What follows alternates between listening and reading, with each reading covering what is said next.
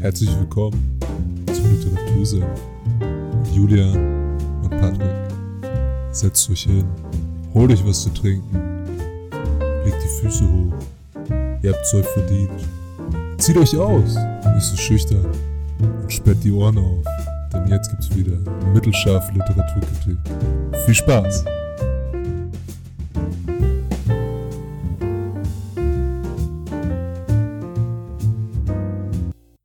Servus, liebe Leid und damit herzlich willkommen beim Literatursenf.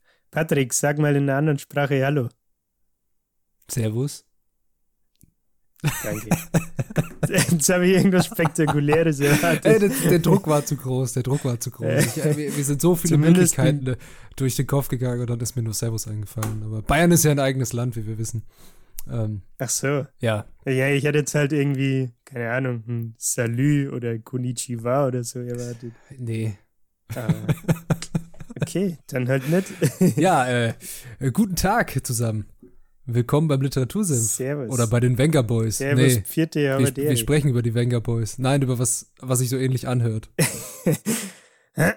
okay.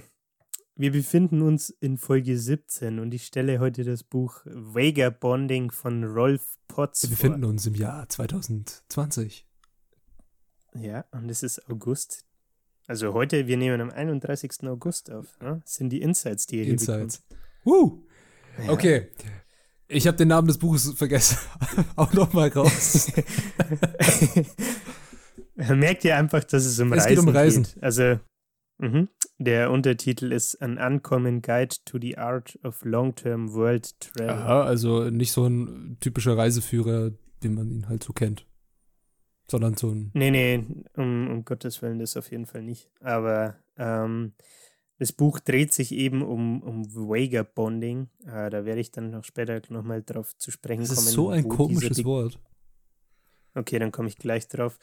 Äh, wo, das, wo dieses Wort herkommt. Ähm, im Endeffekt gibt es wohl einen Begriff, der aus dem Lateinischen kommt, ähm, der eben Vagabond heißt, also schreibt sich V-A-G-A Bond.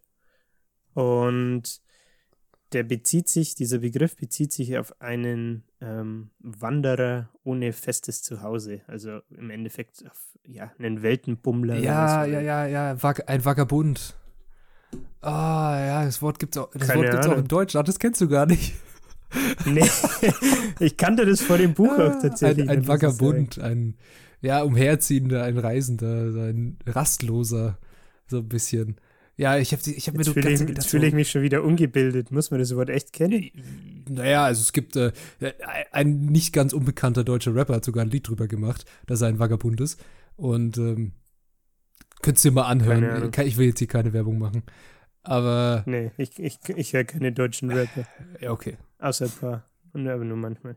Ja, aber egal, ich habe ich hab's mir die ganze Zeit gedacht, so Vagabonding, Vagabonding, das hört sich nach einer, entweder nach einer ganz abgefahrenen Sexpraktik an oder nach irgendwas ganz Komischem. Und äh, dann ist es mir gekommen halt, Vagabund. Ja, jetzt halt, okay. Er spricht im Buch tatsächlich auch des Öfteren mal so. Von abgefahrenen Sexpraktiken. Ja, so Ach ungefähr. So, so äh, Travel, Travel Flinks oder so nennt er das. Also so Reise. Also es geht um Sextourismus. Aha. Nee, eigentlich überhaupt nicht. Okay. Oh Mann. Wie kann man in drei Minuten so viel Scheiße Das ist eine sehr gute Frage. Aber was geht's in dem Buch? Um Vagabonding.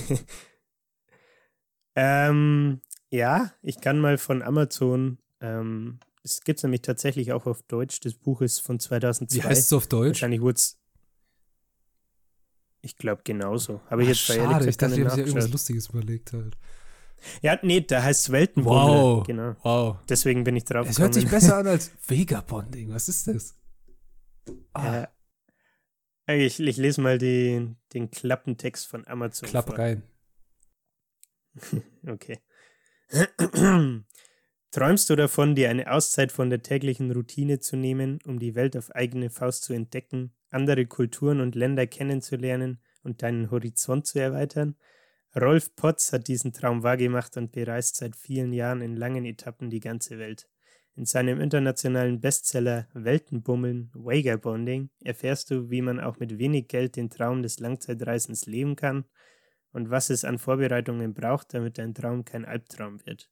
Profitiere von Potts reichem Erfahrungsschatz und erfahre, wie man solche Abenteuer finanziert, wie man auch unterwegs Geld verdienen kann und mit unvorhergesehenen Situationen am besten umgeht. Aber auch für das Zurückkommen und sich wieder einfinden in den Alltag hält Potts viele nützliche Tipps und Ratschläge bereit. Dieses Buch, das im englischsprachigen Raum längst Kultstatus genießt und in über 20 Sprachen übersetzt wurde, ist ein verlässlicher Begleiter für alle, die schon einmal darüber nachgedacht haben, sich eine ausgedehnte Auszeit zu gönnen, aber auch für all diejenigen, die sich endlich trauen wollen, den Alltag für eine längere Zeit oder sogar für immer hinter sich zu lassen. Mhm. Also hört sich so an wie das Eins und Eins des Backpackings. Kann man, ja, das trifft es eigentlich ganz okay. gut. Okay. äh, kurz und knapp. Ja, kurz ne? und knapp. So, also sind wir fertig, ne? Nein. ja, schön war's. Wir sprechen uns nächstes Okay, was, was hat der gute Mann so für Tipps? Ähm, genau, also ich wollte vor, bevor wir einsteigen, noch kurz darauf eingeben, woher ich das jo. Buch habe, ähm, was wahrscheinlich im deutschsprachigen Raum vor allem eher unbekannt ist ähm, und was ich davon halte. also, das Buch äh, ist eine Empfehlung von Tim Ferriss. Kennt vielleicht der ein oder andere, ist der Autor von der Vier-Stunden-Woche. Ähm, hat auch mehrere Bücher verfasst, der gute Mann. Er hat einen Podcast, die Tim Ferriss Show. Und daher kenne ich den und der meinte eben, ähm, der hat auch einen YouTube-Channel, wo er immer Bücherempfehlungen gibt und so. Und dann meinte er, dass dieses Buch eines seiner Top 10 äh, life-changing Books ist. Also eines der für ihn bedeutendsten. Und wenn er auf, auf irgendwie Reisen geht, ähm, nimmt er das auch immer mit. Also man muss dazu sagen, der hat, der gute Mann ist Ami und der hat irgendwie zwei Jahre, glaube ich, in, lass mich lügen, Argentinien, Portugal irgendwo gelebt und ähm, da meinte er, war halt das Buch zum Beispiel das einzige Buch, das er dabei hatte. Mhm. Und dann dachte ich mir, ja, okay, ich finde den, den Mann cool, habe von dem auch schon ein paar Bücher gelesen. Ähm, Schaue ich mir mal an. Und jetzt habe ich es gelesen und weiß ehrlich gesagt nicht so recht, was ich davon halten Vielleicht soll. eine kurze Frage dazu. Weißt du, wann, zu welchem Zeitraum mit der da gelebt hat in Argentinien oder Portugal oder was auch immer? Boah, nee, das kann, müsste ich jetzt ins Blaue ja, Okay, das, das wäre nämlich interessant, weil jetzt halt mit Internet und sowas brauchst du überhaupt noch so ein Buch halt, ne? Okay. Also, ich kann sein, dass das boah, mein Bauchgefühl sagt gerade irgendwie 2009 okay. oder 2005, irgendwas in dem Dreh. Äh, das könnte ungefähr Als es noch die iPods gab, die wie Backsteine aussahen. so ungefähr. Aber nagelt mich da jetzt nicht drauf fest, das weiß ich nicht genau. Ja, ich nagel dich auf deiner Meinung zum Buch fest. Oh, Scheiße. Nee, die, das Buch, also ich sag mal so, ne, das Buch ist für jemanden, der noch nie selber eine Reise organisiert hat, sondern, keine Ahnung, ins Reisebüro geht und Pauschalreisen macht zum Beispiel und jetzt entscheidet, hey, ich will mal, was weiß ich, einen Backpacking-Trip machen oder so, ist das Buch wahrscheinlich schon mhm. hilfreich. Wenn man jetzt aber, wir zwei waren jetzt zum Beispiel letztes Jahr auf Bali, ne, und haben den Trip eigentlich selbst organisiert, hatten zwar jetzt auch nur ein Airbnb und waren nicht Backpacken, aber ähm, wir haben die Flüge und das Airbnb und auch die ganzen Trips und so weiter, die wir gemacht haben, alles selbstständig äh, organisiert, uns vorher um ähm, Impfungen und so weiter gekümmert und so weiter. Wenn man das mal gemacht hat, dann gibt dir das Buch, finde ich, nicht okay. viel. Also ich finde, das ist eher für so einen Grünschnabel, der gerade vor seiner ersten Reise steht und, und nicht weiß, was er, ja, was er dafür jetzt zu beachten hat. So. Ähm, ich vermute, dass es bei den Amis wahrscheinlich gut oder sehr gut ankommt, weil ähm, jetzt muss ich ein Klischee aufgreifen, was bei denen ja immer, finde ich jetzt als Außenstehender so ist, dass die oft nicht von ihrem Kontinent runterkommen. Das, ne, das ist ja aber ein so Klischee hier. und ich kann mir vorstellen, dass es deswegen äh, sich in Amerika gut verkauft. Ähm, aber in Europa hast du ja zum Beispiel ganz andere Möglichkeiten, auch äh, mal schnell zu reisen und irgendwelche Trips zu machen oder ja, so. Über, überleg mal, in, in, Europa bist du in drei Stunden in Tschechien zum Beispiel oder in, in Österreich oder ja. auch in Frankreich. Also jetzt von unserem Standpunkt hier aus gesehen, aus Bayern raus. Und Ja, oder, oder auch Spanien Genau. oder, ähm, oder Holland oder auch UK, bist du ja überall gleich. Das ist ja kein. Ja, und bei den Amis kannst du neun Stunden fliegen und bist immer noch im gleichen Land. Denkst Ja. du dir auch, hm. Ja. ja, und das Land ist so groß und hat so viele unterschiedliche, ja, auch geografische Einzigartigkeiten, dass viele von denen das gar nicht wollen, in ein anderes Land zu gehen. Ja, oder für die, ich weiß nicht, die sehen das wahrscheinlich auch nicht als notwendig an, ne? Nee. Also ich finde, ich finde, ich krieg, man kriegt es immer so mit. Ich kenne zum Beispiel von ein paar YouTubern, die ich schaue, dass, äh, dass man da irgendwie immer, immer wieder mal mitkriegt, dass die teilweise gar keine Reisepässe haben oder so. Mhm. Und dann denke ich mir so, ja krass. Also irgendwie, weiß ich nicht, also das ist dann nicht so das Ding, dass man halt seinen Reisepass hat, um, um aus Amerika rauszukommen. Ja, ja muss Aber man gut. aber auch dazu sagen, durch die EU haben es viele bei uns auch nicht, weil du ja in jedes EU-Mitgliedstaatenland mit deinem Personalausweis reisen kannst du brauchst auch keinen Reisepass mehr. Ja, das stimmt. Aber Es haben schon mehr Europäer einen Reisepass, würde ja, ich sagen. ja, ja. Genau, darauf wollte ich raus. ja. Oh Okay, yeah. also du fandest das Buch eher so, naja, okay, wenn du mal wirklich in die Welt raus willst, dann hast du eigentlich keinen Plan, wie ein anderes Land funktioniert und was ich da machen muss und wie ich ein Flugticket buche, dann äh, könnte ich es lesen. Es, ja, tatsächlich. Und das, was ich cool finde, ist auch gleichzeitig ein bisschen schade, weil weil es wie gesagt eben amerikanisch ist und deswegen viele amerikanische Webseiten drin sind. Aber er hat in jedem Kapitel ein Tippsheet, Mhm. also ein, ein, eine Liste mit Tipps, wo er, was weiß ich, Webseiten, äh, ich sag mal, irgendwelche Anlaufstellen oder so, zum Beispiel für, äh, wie informiere ich mich, was für Impfungen ich brauche und so weiter, ähm, listet er halt am Ende von jedem Kapitel immer auf. Ähm, das finde ich tatsächlich ganz cool gemacht. Wie gesagt, für, für Amis ist das wahrscheinlich eher nützlich, weil sie es auf die spezifisch äh, bezieht und auf die zugeschneidert ist. Ähm, aber von, von der Idee her finde ich das ganz cool. Und ja, wollte noch irgendwas sagen, das ist mir jetzt entfallen. Okay.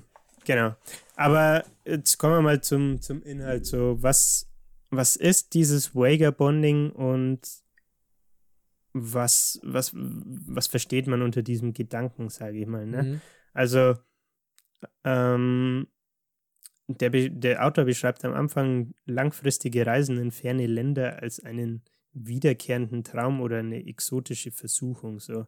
Also, dass man denkt, ja, es ist so eine richtige Langzeitreise. Er redet halt meistens dann gleich von mehreren Monaten. Ne? Mhm. Ähm, er sagt, Urlaub 10 bis 14 Tage zählt er nicht dazu, weil das nur ein temporärer Zustand ist und du quasi nur kurzfristig aus deinem Leben rauskommst, aber du, du, das, das bringt dich nicht von deinem eigentlichen Leben und deiner Lebenssituation ab. So, Mhm. ne? Und dieses äh, Wager-Bonding macht eben genau das, dass du eine längere Auszeit von deinem normalen Leben hast und dir quasi die Zeit nimmst, die Welt mal auf deinen eigenen oder zu deinen eigenen Bedingungen zu, zu bereisen. Und was er halt auch sagt, ist so, ja, man soll das Reisen nicht auf, auf die vermeintliche bessere Zeit verschieben, ähm, weil es jetzt gerade nicht passt oder so, sondern sich halt die Zeit nehmen und äh, ja, das, das Reisen nicht aufschieben, sondern auch wirklich umsetzen. Er nennt dazu dann zum Beispiel auch eine Möglichkeit, wie man das machen kann. Da haben wir, äh, welche Folge war das? Show Your Work, glaube ich. Mhm. Ähm, Folge 15 müsste das gewesen sein. Richtig. Haben wir auch drüber gesprochen und zwar das gute alte Savadia, das Sabbatical. Mhm. Ähm, er nennt es Constructive Quitting und sagt, ja, man kann sich damit zum Beispiel eine lange Abwesenheit äh, vom Job äh, gönnen und ähm, kann sich so quasi die Zeit schaffen, um, um, um mal auf eine Langzeitreise zu gehen. Ne? Also er, er versucht so die, die Ausreden ein bisschen zu widerlegen und zu sagen, hey, ähm, wenn du das machen willst, go for it. Was er auch noch sagt, das fand ich auch einen ganz coolen Punkt, ist ähm, die gute alte Lücke im Lebenslauf, ähm, dass viele ja wahrscheinlich Angst haben, wenn sie ihren Lebenslauf haben und schon im Berufsleben stehen, äh, das dann heißt, hey, du hast dann Jahr Lücke, was, was, was soll das? Und er meint, ja, man muss das ja nicht zwangsläufig als was Negatives sehen, sondern du kannst ja auch sagen, dass diese, diese Reiseerfahrung, die du da in diesem Jahr zum Beispiel gesammelt hast, was Positives ist, ne? Und dich persönlich halt auch weiterbringt. Natürlich, also eine Zeit im Ausland, wenn es, äh, ich weiß nicht, wie das Personal immer so festlegen, aber wenn es so gewisse Zeitraum übersch über, überschreitet, kann man ja sagen, kultureller Austausch, ähm, du hast, vielleicht arbeitest du ja dann auch noch in dem Land, wenn du so lange da bist und weil du ja Geld brauchst. Dann hast du noch Auslandsarbeitserfahrung ja. vorzuweisen und weißt, wie da die Gepflogenheiten im Geschäftsleben sind. Kommt jetzt halt natürlich auch drauf an, was du machst. Wenn du jetzt Gurken pflückst irgendwie in Australien, dann ist natürlich nicht so ratsam, das vielleicht da mit reinzuschreiben. Aber wenn du da jetzt sagst, okay, ich stehe im, im Berufsleben und krieg hier auch relativ schnell ein Arbeitsvisum, dann ja, wieso nicht mal in so einer Firma anheuern und schauen, ob die dich nehmen. Bringt sprachlich sehr ja. viel, bringt äh, für einen als Menschen sehr viel, weil man daran wächst an solchen Aufgaben. Äh, wenn man irgendwo ist, wo man überhaupt keinen Plan hat, was man da eigentlich tut und das dann meistert. Aber ja, muss man, wie der gute Mann in seinem Buch schon geschrieben hat, muss man halt immer abwägen, wie man das macht, ne? Ja, auf jeden Fall. Und das fand ich halt die, also die Idee hinter dem Wake-up Bonding fand ich ganz cool. Ähm, vor allem, weil er halt sagt, normalerweise macht man das ja dann alleine und geht alleine auf so eine Langzeitreise. Er sagt zwar auch, dass das immer Personal Preference ist, also es gibt natürlich auch Leute, die lieber mit, mit einem Buddy auf Reisen gehen und dann halt, also sehe ich mit ihrem besten Kumpel oder Lebenspartner irgendwie unterwegs sind. Ähm, aber das fand ich ganz, ganz cool. Ähm, weil es halt von diesem klassischen Urlaub machen, sage ich mal, so diese 10 klassischen 14 Tage oder was äh, weggeht. Mhm. Ne? Genau, dann können wir mal zum, zum Inhalt kommen. Was, was für Tipps und so weiter gibt denn der gute Mann? Ich bin äußerst gespannt. Ein Kapitel ist äh, Keep it simple. Also halt, halte, halt die Dinge einfach. Verdammt. Ähm, er, er, er, sagt so, es habe ich noch nie gehört. Hilfe. Schon, gell? Das ist mal was ganz was Neues. Nein, ich möchte bitte ganz komplizierte Buchungen. Nee, okay. War ein Scherz. nee, aber er meint halt, dass bei vielen auch das, die, die Denkweise ist, dass sie halt einfach denken, äh, ich kann mir so eine Langzeitreise finanziell einfach gar nicht leisten.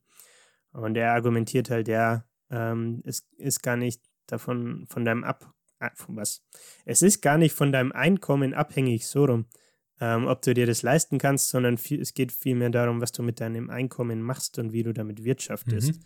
Also, wenn du, wenn du zum Beispiel auf Reisen jetzt nicht genug, pu pu genug Puffer hättest, um länger auszukommen, dann könntest du ja zum Beispiel, wie du vorhin schon gesagt hast, irgendwie, was weiß ich, in Australien irgendwie Gurken, Gurken pflücken oder so.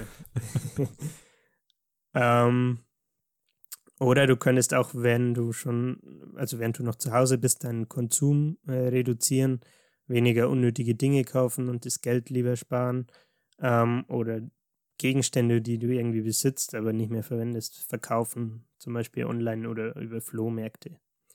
Und im Endeffekt sagt er halt, man, man soll sich von diesen materi materiellen Dingen ein bisschen lösen und zwar schon zu Hause, weil es auf Reisen auch so sein wird, dass du sehr minimalistisch unterwegs bist. Und da hat er ein ganz cooles Zitat vom Buddha höchstpersönlich mit reingenommen. Das würde ich kurz äh, vorlesen. The Buddha whims, was? Whimsically. ich lasse es Hilfe. weg. The Buddha pointed out that seeking happiness in one's material desires is as absurd as suffering because a banana tree will not bear mangoes. Hm. Das fand ich das ultra deep. Sehr tiefgründig, ja. Kann man, kann man nur wieder dazu sagen, uff. Schon wieder. Ja, äh, ähm, hat er recht, ja. Ja. Schon, ne? Weise, dieser Buddha. Ja, ja. Äh, Habe ich auch schon mal gehört. Auf jeden Fall äh, kommt er dann auch auf seine persönlichen Erfahrungen zu sprechen äh, zum Thema, ja, äh, wie finanziere ich meine Reise und so weiter. Und zwar hat er in Tel Aviv, ähm, während er unterwegs war, einen Amerikaner getroffen, der Aero-Ingenieur war irgendwie, also irgendein. Ähm, er hat an Flugzeugen rumgeschraubt. Genau. Ähm, und der, der hatte halt quasi so einen Fünf-Tages-Aufenthalt in Tel Aviv. Und dann sagte er, When I eventually mentioned that I'd been traveling around Asia for the past 18 months, he looked at me as if I'd slapped him. You must be filthy rich, he said. Or maybe, he added, your mommy and daddy are. Und das fand ich irgendwie auch ganz witzig, weil das eine ganz coole Lesestelle war, wo er halt sagt, so ja, er ist seit 18 Monaten irgendwie am Rumreisen durch die Welt, beziehungsweise durch Asien und ähm, dieser Typ, den er da trifft, geht sofort auf die Schiene, hey, du musst ja ziemlich reich mhm. sein. Äh, und wenn es das nicht du selber bist, dann sind es halt deine Eltern. Ja. Und dann, dann geht er halt her und listet so auf, wie, wie seine finanziellen Ausgaben zum Beispiel tatsächlich waren auf, diese, auf diesen 18 Monaten Reise. Und er sagt, die täglichen Kosten waren geringer als die, die er in Amerika gehabt hätte. Und sein Trick 17 ist halt natürlich auf Komfort verzichten und sich sparsam verhalten. Was jetzt, finde ich, aber auch wieder was ist, was man mit gesundem Menschenverstand irgendwie sowieso macht. Also er sagt, such dir nicht immer die Fünf-Sterne-Hotels, sondern geh lieber in Hostels und Gasthäuser. Buch nicht immer den teuersten Flug, sondern fahr auch mal mit Bussen, Zügen oder irgendwelchen Share-Taxis. Oder mit einer Rikscha. ähm, trau dich auch mal Streetfood zu essen oder äh, lokale Restaurants auszuprobieren. Und natürlich gibt es auch die Möglichkeit, immer mal draußen zu schlafen. Ne? Jawohl. Und genau, da habe ich noch ein Zitat dazu, wo er, wo er sagt, wie es denn über seine zwei Jahre, die er in Asien, Eastern Europe, also Osteuropa und äh, Middle East unterwegs war, ähm, was seine Ausgaben da waren. Mhm. In what ultimately amounted to over two years of travel in Asia, Eastern Europe, and the Middle East, my lodging averaged out to just under $5 a night. My, meal, my meals cost well under a dollar a plate, and my total expenses rarely exceeded $1,000 a month. Also im Endeffekt sagt er, hey, ähm, meine Unterkünfte haben im Schnitt weniger als 5 Dollar die Nacht gekostet mein Essen ungefähr einen Dollar äh, pro Teller und meine Monatsausgaben waren in der Regel äh, so 1000 Dollar, wenn nicht weniger. Ja, sind immer noch über 20.000, die er da ausgegeben hat, ne? Das stimmt, ja, aber er, er arbeitet ja Ach so. auch, während er da unterwegs ist. Also, äh, er hat jetzt keinen festen Job oder so, sondern er macht tatsächlich dann eher so, ich nenne es jetzt mal Backpacking-Jobs. Mhm. Ähm, aber schafft es halt so, sich das dann zum Beispiel zu finanzieren. Ne? Hm. Genau. Ähm, weiß ich nicht, das war jetzt zum Beispiel was, ne, inhaltlich. Ja, schön und gut, macht auf jeden Fall Sinn. Ist auch cool, das mal so, ich sag mal, in Form von einem Buch vor Augen geführt zu bekommen und von jemandem, der wirklich viel Reiseerfahrung hat. Aber es ist jetzt irgendwie auch nichts Neues. Nee.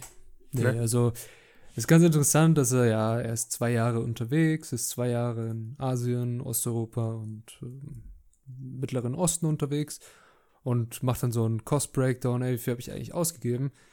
Und zeigt ja sozusagen den Leuten, okay, eigentlich ist das gar nicht so viel, wie du da ausgibst, wenn du nicht, was die Menschen, die ja nur Urlaub machen, daheim haben, dein ganzes Materialzeug hast. Also, ja. Wenn du daheim, wenn du Urlaub machst, dann bleibt dir deine Wohnung immer noch da. Deine Wohnung ist leer oder dein Haus oder deine Sachen. Und die hast du ja alle nicht mehr, wenn du dieses exzessive Vagabonding oder dieses Vagabundenleben da betreibst. Er hat wahrscheinlich mhm. seine Wohnung auch verkauft oder vermietet über Airbnb, wenn es das da schon gab oder ähnliches. Das machen ja auch einige. Also da war, wir waren jetzt letzte Woche in, in den Niederlanden im Urlaub. Also mhm. ähm, meine Freundin, ich und ihre Familie. Und da haben wir uns auch ein Airbnb genommen, ein Haus in so einer schönen Wohngegend, möchte ich sagen, war echt schön da und das Haus ist normalerweise bewohnt. Also das gehört jemandem und die wohnen da eigentlich und die sind gerade selber im Urlaub. Ja, was, was sie machen mhm. ist, wenn die in Urlaub fahren, dass sie halt noch sich ein bisschen Geld dazu verdienen, sie vermieten ihr Haus einfach für die Woche. Ja. Ja, ja klar. Und so kannst du dir auch noch mal so ein passives in, in Einkommen generieren, ne? Passive Income. Best, äh, schönstes Wort, ne? Da, da kommt das Englisch, äh, das Denglisch, durch. Ja, oi. So gefällt mir Ja, das. aber das mit dem, ey, geh mal in Hostel und schlaf nicht im Fünf-Sterne-Hotel, naja, hm.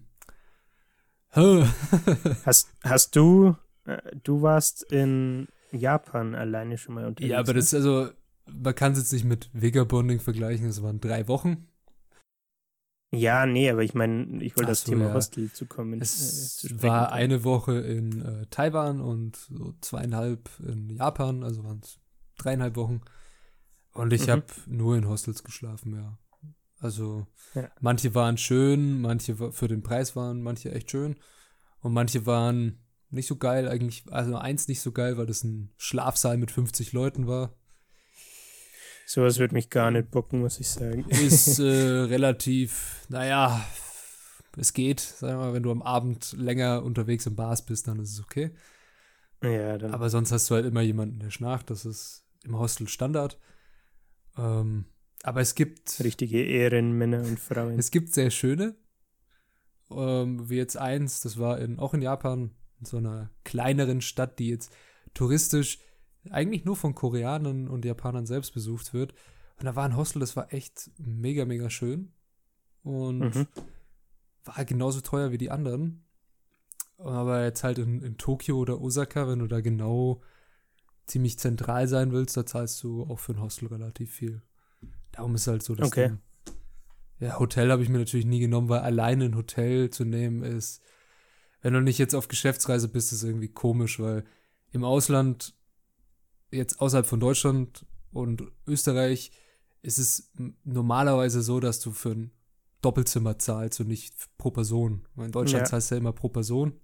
Also so ist das normalerweise, so kenne ich das irgendwie. Und in anderen Ländern zahlst du immer pro Doppelzimmer und dann hast du das Ganze halt nochmal schön durch zwei geteilt. Und wenn du alleine bist, Mhm. zahlst du halt, wenn die keine Einzelzimmer haben, Doppelzimmer. Das ist halt nicht so geil. Ja, ja, klar. Nee, aber mit Hostels habe ich jetzt zum Beispiel persönlich äh, eigentlich gar keine Erfahrung. Ähm, bin eher so der Typ Airbnb, muss ich sagen. Äh, aber ja, ich finde, man, man, man kennt das Thema Hostel halt irgendwie und der gesunde Menschenverstand weiß auch, dass wenn du Geld sparen willst, gehst halt in ein Hostel, ne? Ja, und was ein Hostel halt für einen Vorteil hat, wenn man alleine unterwegs ist, da sind immer noch andere Leute, die auch alleine unterwegs sind. Hm. Aber man kann sich relativ schnell mit Leuten irgendwie ja, zusammenschließen, wenn man irgendwas machen möchte. Kann aber auch alleine bleiben, äh, wenn man keinen Bock auf die hat. Oder so eine Mischmasch aus beidem. Ist ja ungezwungen, Ja, je klar. nachdem. Also das Wichtigste ist wirklich diese, für viele Hostels haben so eine Gemeinschafts, Gemeinschaftsräume und ähnliches. Das ist schon wichtig, wie die ausschauen. We weniger wichtig ist dein Bett, weil da schläfst du eh nur drin und bist es gewohnt, dass ein Hostel nicht wirklich bequem ist. Also Ja, ja. Ja, da, das ist vielleicht eine ganz gute Brücke zu einem anderen Punkt, ähm, den er nennt. Und zwar sagt er, jo, inhaltlich ungefähr so, du hast die Kontrolle über deinen Tagesplan, stress dich nicht. Also, ich habe auch ein Zitat dazu rausgesucht. Äh. Don't set limits on what you can or can't do. Don't set limits on what is or isn't worthy of your time. Dare yourself to play games with your day. Watch, wait, listen, allow things to happen. Und das fand ich auch einen ganz coolen Input irgendwie, weil er sagt halt, die, die klassischen Touris zum Beispiel, wenn du irgendwo bist, dann wirst du ja meistens eigentlich immer das meiste aus deiner Zeit rausholen, so, Mhm. ne? Und bist dann in so einem künstlich erzeugten Stress, dass du immer sagst, hey, wir müssen noch das und das und das machen. Und er sagt halt, ja, nimm dir auch mal die Zeit, also Vagabonding bietet das halt natürlich sehr gut an, äh, die Zeit einfach runterzufahren und das Konzept Zeit einfach mal neu für dich zu entdecken, in den Tag reinzuleben und dich nicht über deinen Zeitplan verrückt zu machen, äh, sondern du hast die Kontrolle über deine Tagesagenda und kannst es quasi gestalten, wie, wie du gerade willst. das stimmt, ja. Wenn du alleine unterwegs bist, kannst du machen, was du möchtest. Aber du halt auch Ja. jetzt nicht so den, den Stress hast, durch da, ich bin nur zehn Tage hier und muss hier alles schnell reinballern, ähm, dann ist es echt ganz cool. Alles durchtakten. Jawohl. Ähm, und vier Punkte von seinem Tippsheet zu diesem Kapitel habe ich auch noch mit aufgegriffen. Einmal, ähm, du sollst täglich Tagebuch schreiben. Mhm. Äh, sagt er, das ist halt sehr, sehr cool, weil man dann sich an viele Kleinigkeiten, auch wenn man zurückblickt, halt wieder erinnert, wenn man das liest, was man sonst vielleicht vergessen würde. Fand ich einen ganz coolen Input, muss ich sagen. Also so quasi ein Reisetagebuch. Ja. Um, never check into a room without asking to see it first. also du sollst äh, schauen, ob Strom da ist, Wasser läuft und ob ein Schloss vorhanden ist. Ja, das ist, ist äh, ein sehr guter Tipp tatsächlich. ist dir schon mal was äh, Negatives erfahren? Äh, nee, aber du kannst online kann sehr viel schön, also jetzt ja, heutzutage auch durch die Bilder, du kannst sehr viel so fotografieren, dass es auf Bildern wesentlich besser ausschaut als im ja, in Realität. Also schon ein guter Tipp, das sich nochmal anzugucken. Ja, auf jeden Fall. Vor allem, er bezieht es halt, wie gesagt, vor allem auf Hostels, mhm. ne? Und da ist das, glaube ich, schon immer, gerade wenn du zum Beispiel in Asien unterwegs bist oder ja, so, da schadet da es nicht. Wir, boah, wo waren das? Äh, wo waren das? Äh, in Singapur hatten wir da mal ein Hostel. Und mhm. es war, ja, Singapur ist eine sehr, sehr teure Stadt. Und das war relativ günstig. Aber da sind halt dann nachts auch außen in dieser, ja, in diesem Gemeinschaftsraum, wo dann auch morgens es Frühstück gab, das hat aus Toast und Marmelade bestanden. Und äh, da sind halt nachts die Ratten rumgehüpft und haben die Toastpackungen angeknabbert. Also Geil, haben wir natürlich nicht da gefrühstückt. ja, aber das war halt auch sehr okay. interessant. Ja, ja das glaube ich tatsächlich. Ja, aber es ist ein guter ähm, Tipp von ihm. Schreibt euch den Fall, auf. Ja. Das war zum Beispiel was, wo ich gesagt habe, ja, stimmt, das ist was, wo man vielleicht nicht unbedingt sofort dran denkt, auch wenn man schon mal verreisen ja. war. Ein anderer Tipp, der, den fand ich fast noch besser, war, ähm, du sollst dir eine Hotel-Business-Card mitnehmen, dass du nicht vergisst, in welchem Hostel du bist. Also ich, ich kann mir schon vorstellen, dass wenn du jetzt, was weiß ich, alle zwei, drei Tage in einem anderen Hostel pennst, mhm. dass du irgendwann was weiß ich, wenn du zum Beispiel unterwegs bist und Party machst, dass du dann irgendwie vergisst in deinem, in deinem Rauschzustand, hey, wie hat mein Hostel eigentlich gleich nochmal geheißen, ne? Ja, das ist vielleicht, also mit der, mit der Business Card ist vielleicht auch ein bisschen outdated, ne? Ähm, Klar. Also man muss dazu sagen, ja. das Buch ist von 2002. Ja, einfach ein äh, auf, irgende, auf irgendeiner Map-App, die du halt benutzt. Am Handy vielleicht so eine, so eine Stecknadel reinmachen, jetzt Google Maps oder Maps Me oder irgendwas. Oder halt einfach. Äh, oder ein Foto davon, dass du die Adresse hast. Genau, Screenshot ja. machen. Fertig. Dass du dem Taxifahrer, genau. der vielleicht deiner Sprache nicht mächtig ist und du in deinem Zustand keiner Sprache mehr mächtig bist, zeigen kannst, wo du denn gerne hinwollen würdest. Ja. So wie unzählige Taxifahrten auf Ungefähr Bali. so. ja, und was er halt noch sagt, ist so ähm, zu dem Thema, ja, stress dich nicht und gestalte deine Agenda so, wie du Bock hast. Wenn du, wenn dir mal langweilig ist oder du nicht weißt, was du gerade machen sollst, dann geh einfach mal raus und fang an, einfach rumzulaufen und vielleicht auch in Gegenden zu kommen, wo eher Einheimische sind. Ne? Das mache ich sehr gerne im Urlaub. Tatsächlich. Also wenn okay. als ich jetzt alleine unterwegs war. Da, mhm. Ich laufe einfach so durch die Gegend ohne Ziel und dann ähm, schaue ich mal, was, wo ich so rauskomme. Ich ganz schön. Was für Abenteuer sich genau, ergeben. Wo man dann auf einmal steht und äh, dann auf einmal vor einem riesengroßen Schaufenster steht und Sumo-Ringer beim Training sieht. ja. Und dann hast du gefragt, ob du mitmachst. Natürlich, dann wurde ich richtig dick und jetzt bin ich Sumo-Ringer. Alter, Traum. Kriege ich ein Autogramm von dir. Ich kann dich mit meiner Wampe berühren. Das ist Ehre, Ehre genug für dich. Alter, diese, diese Folge heute ist ultra Banana. Die ist sehr Banana, es geht sehr viel um Bücher. Ja. Was? Bücher? Was? Genau. Nee, aber ist auch ein guter Tipp, einfach mal.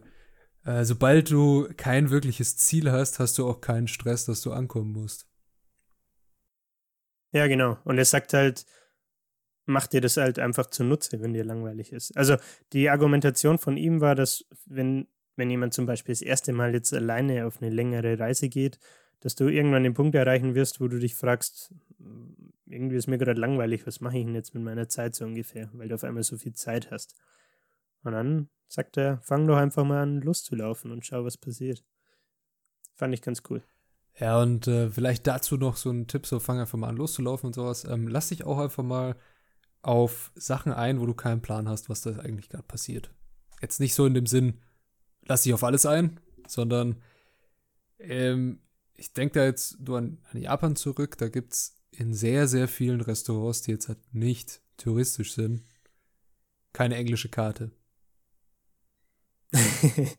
und halt okay. nur, also entweder bei so ganz wirklich traditionellen Sushi-Restaurants steht das alles auf so einer Tafel und ähm, es wird halt das gemacht, was so der Fang des Tages ist, also was der Sushi-Meister so am Morgen am Fischmarkt bekommen hat. Mhm. Und naja, wenn du kein Japanisch lesen kannst, bist du ein bisschen aufgeschmissen. Das, natürlich gibt es Apps, die das Ganze vereinfachen. Da gibt es einige Hilfsmittel. Aber was man auch einfach machen kann, man kann auf das zeigen, was man möchte und dann fragt man halt oder tut so, als würde man wissen wollen, was das ist und isst das dann einfach. und was waren deine Erfahrungen? Ich fand es sehr lecker. Ja, es ja? war meistens sehr gut. Ich erinnere mich noch daran, dass ich da ständig Snaps von dir bekommen habe. Mit, äh, na, wie heißen dieses, diese Fo Nee, nee, Ramen. Die, die Nudelsuppe. Ramen, ja, ja meine ich ja. Ja, ich habe ja, sehr viel Nudelsuppe gegessen. Ja, sehr genau. geil. Sehr ja, geil. Kann, ich, kann ich bestätigen. Ja, ja das wäre so ein, so ein Tipp, was mir dazu einfallen würde, wenn man sagt, so lauf einfach mal rum, komm dahin, wo die Locals sind, da, oder die Einheimischen, ne?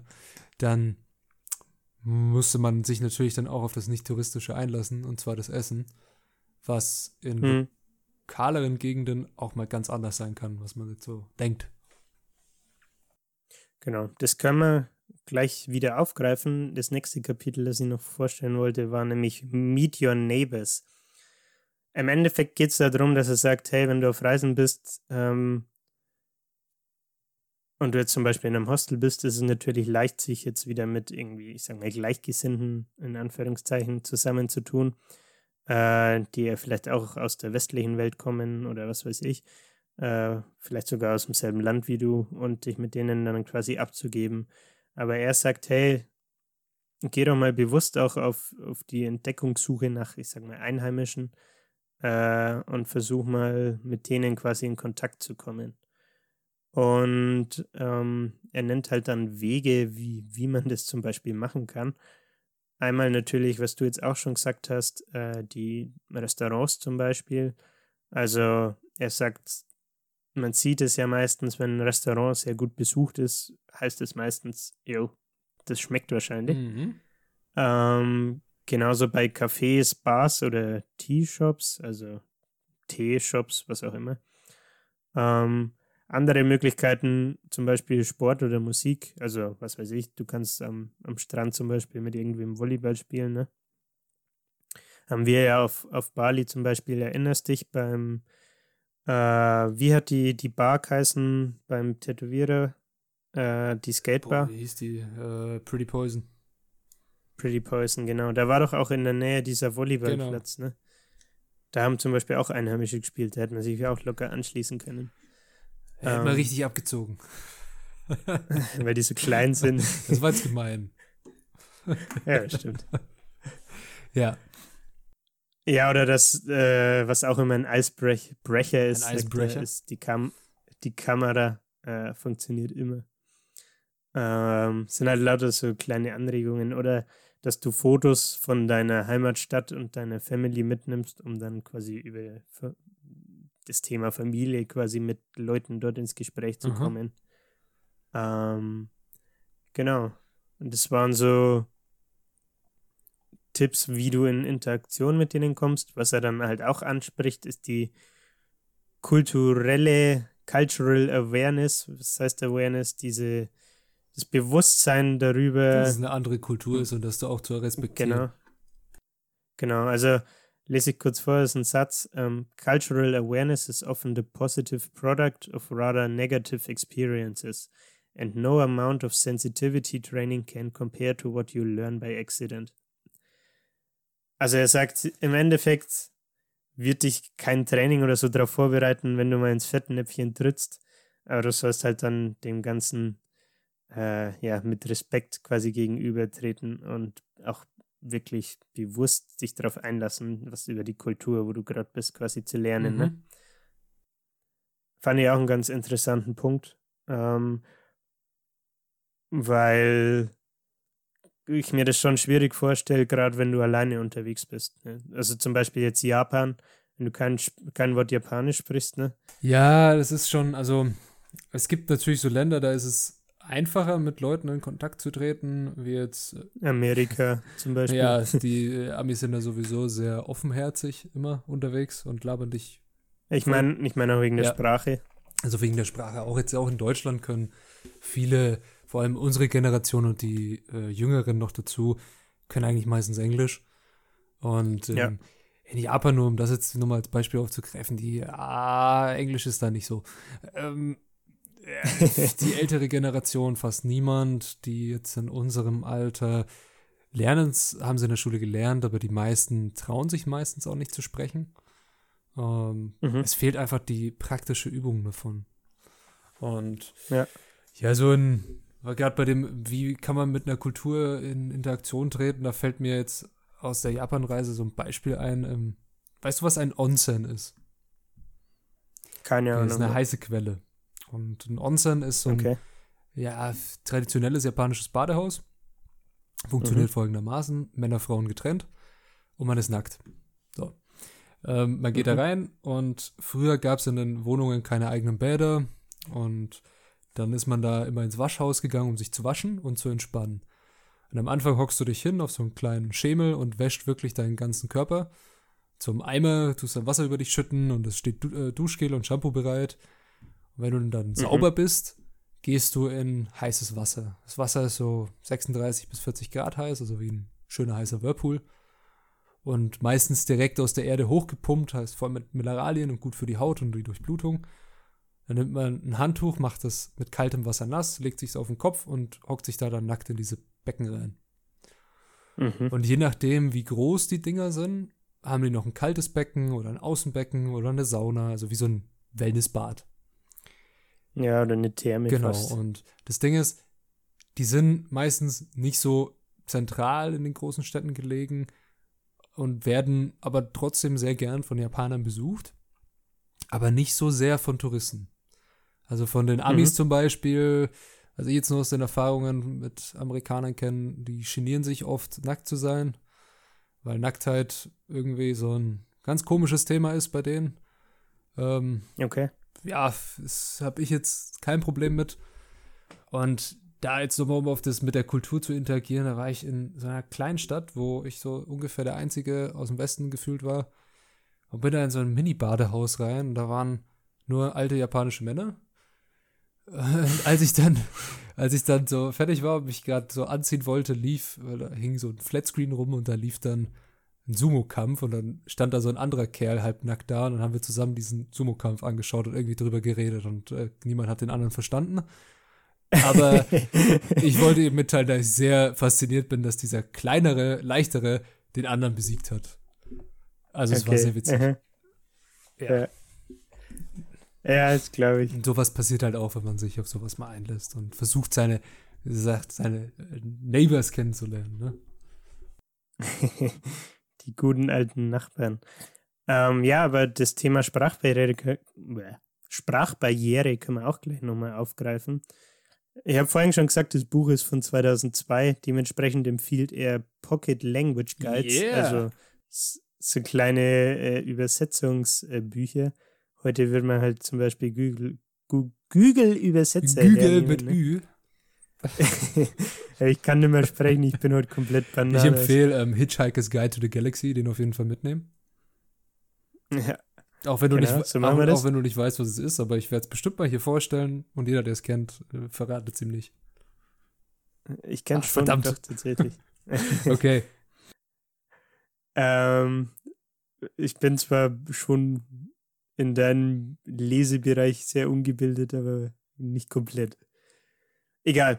Auf jeden Fall sagt er, jo, was halt seines Erachtens oder aus seiner Erfahrung immer gut ankommt, wenn du in einer anderen Kultur unterwegs bist und da versuchst, dich mit einem Einheimischen zu connecten, ist, wenn du ein bisschen flexen kannst, indem du äh, Wörter aus der Sprache von den Leuten dort Ja. kennst. Und, und er sagt halt, ähm, es ist nie zu viel erwartet, ein paar Wörter äh, quasi dir zu merken und dir einzuprägen. Und er nennt halt dann so eine Liste, was zum Beispiel sehr nützlich ist. Es ist sowas ganz Banales wie Hallo, bitte, danke, die Zahlen von 1 bis 10, die Zahl 100 und die Zahl 1000. Ähm, sowas wie Restaurant, Toilette, gut, schlecht und Bier. Ja, Bier ist, ist ganz wichtig. wichtig. Und das sagt halt auch, dass, dass man damit dann natürlich diese Sprachbarriere ein bisschen brechen kann und vielleicht auch mit anderen Leuten ins Gespräch kommen kann. Ne?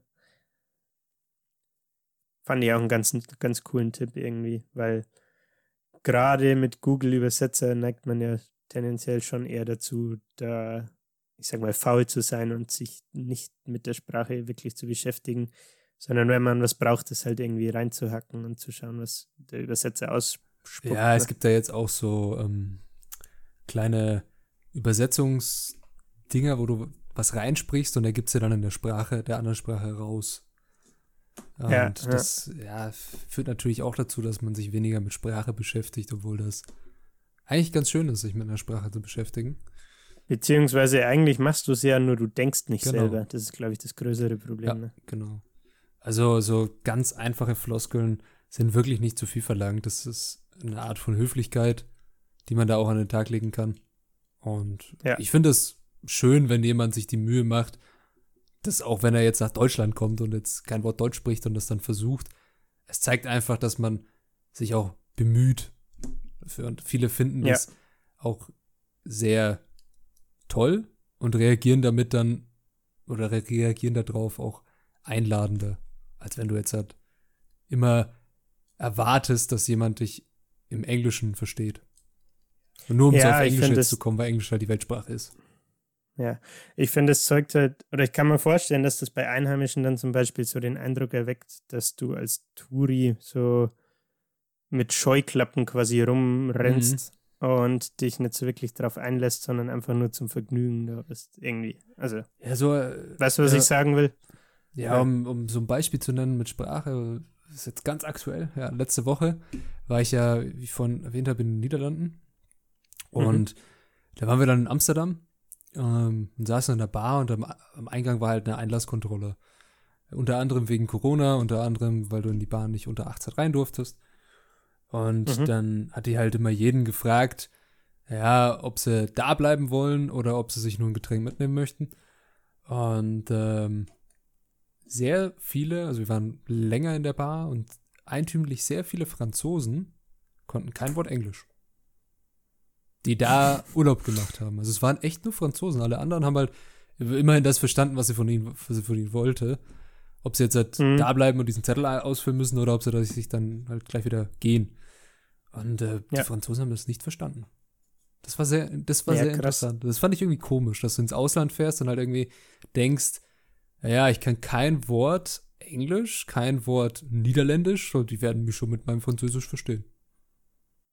Ja, äh, also ich auch, ich war von, also über Silvester, also Dezember auf Januar in, in Barcelona mit einem Kumpel und der konnte zum Glück Spanisch, aber was mir da auch krass aufgefallen ist, dass, ist, dass die Spanier, vor allem die Katalonen halt, ähm, nicht wirklich Englisch sprechen wollen, Schrägstrich können, und dass sie das auch nicht feiern, wenn du ankommst und als Touri dann anfängst, Englisch zu plaudern. Ja. Ne? Also, kommt ist natürlich eine große Stadt und keine Frage, es gibt einen Haufen Leute, die Englisch sprechen. Aber wir waren dann zum Beispiel in so einem kleineren äh, Fischrestaurant. Oder äh, es war, glaube ich, ein normales Restaurant, egal. Auf jeden Fall ähm, konntest du halt dann zum Beispiel nur auf Spanisch bestellen. Und dann stehst halt auch erstmal vor der Sprachbarriere. Das stimmt, ne? Also ja. da, da war ich dann in der Rolle wie die Franzosen zum Äh. Beispiel. Aber ich hatte ja Backup, also das war kein Stress. ja, immerhin den Backup dabei. Klar. Ja. Jo, ich hätte noch ein Kapitel. es dreht sich ums Thema Reisevorbereitung, aber ich glaube, das können, wir- das können wir uns, glaube ich, schenken. Also ich weiß nicht, Oder willst du noch drauf eingehen? Ähm, ja, Tipp an alle Seite des Auswärtigen Amtes von Deutschland. Wenn ihr, uns, wenn ihr uns in Deutschland hört und eine Reise in irgendein Land plant, die ist super informativ und da steht alles drin. Ja.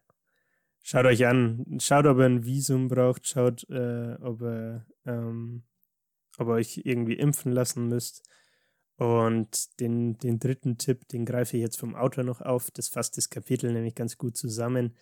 Ähm, der größte Gefallen, den du dir tun kannst, wenn du auf eine Langzeitreise gehst, wo du wirklich planst, länger unterwegs zu sein, ist laut Aussage von ihm, einen möglichst kleinen, äh, ja, eine möglichst kleine Reisetasche zu haben. Mhm.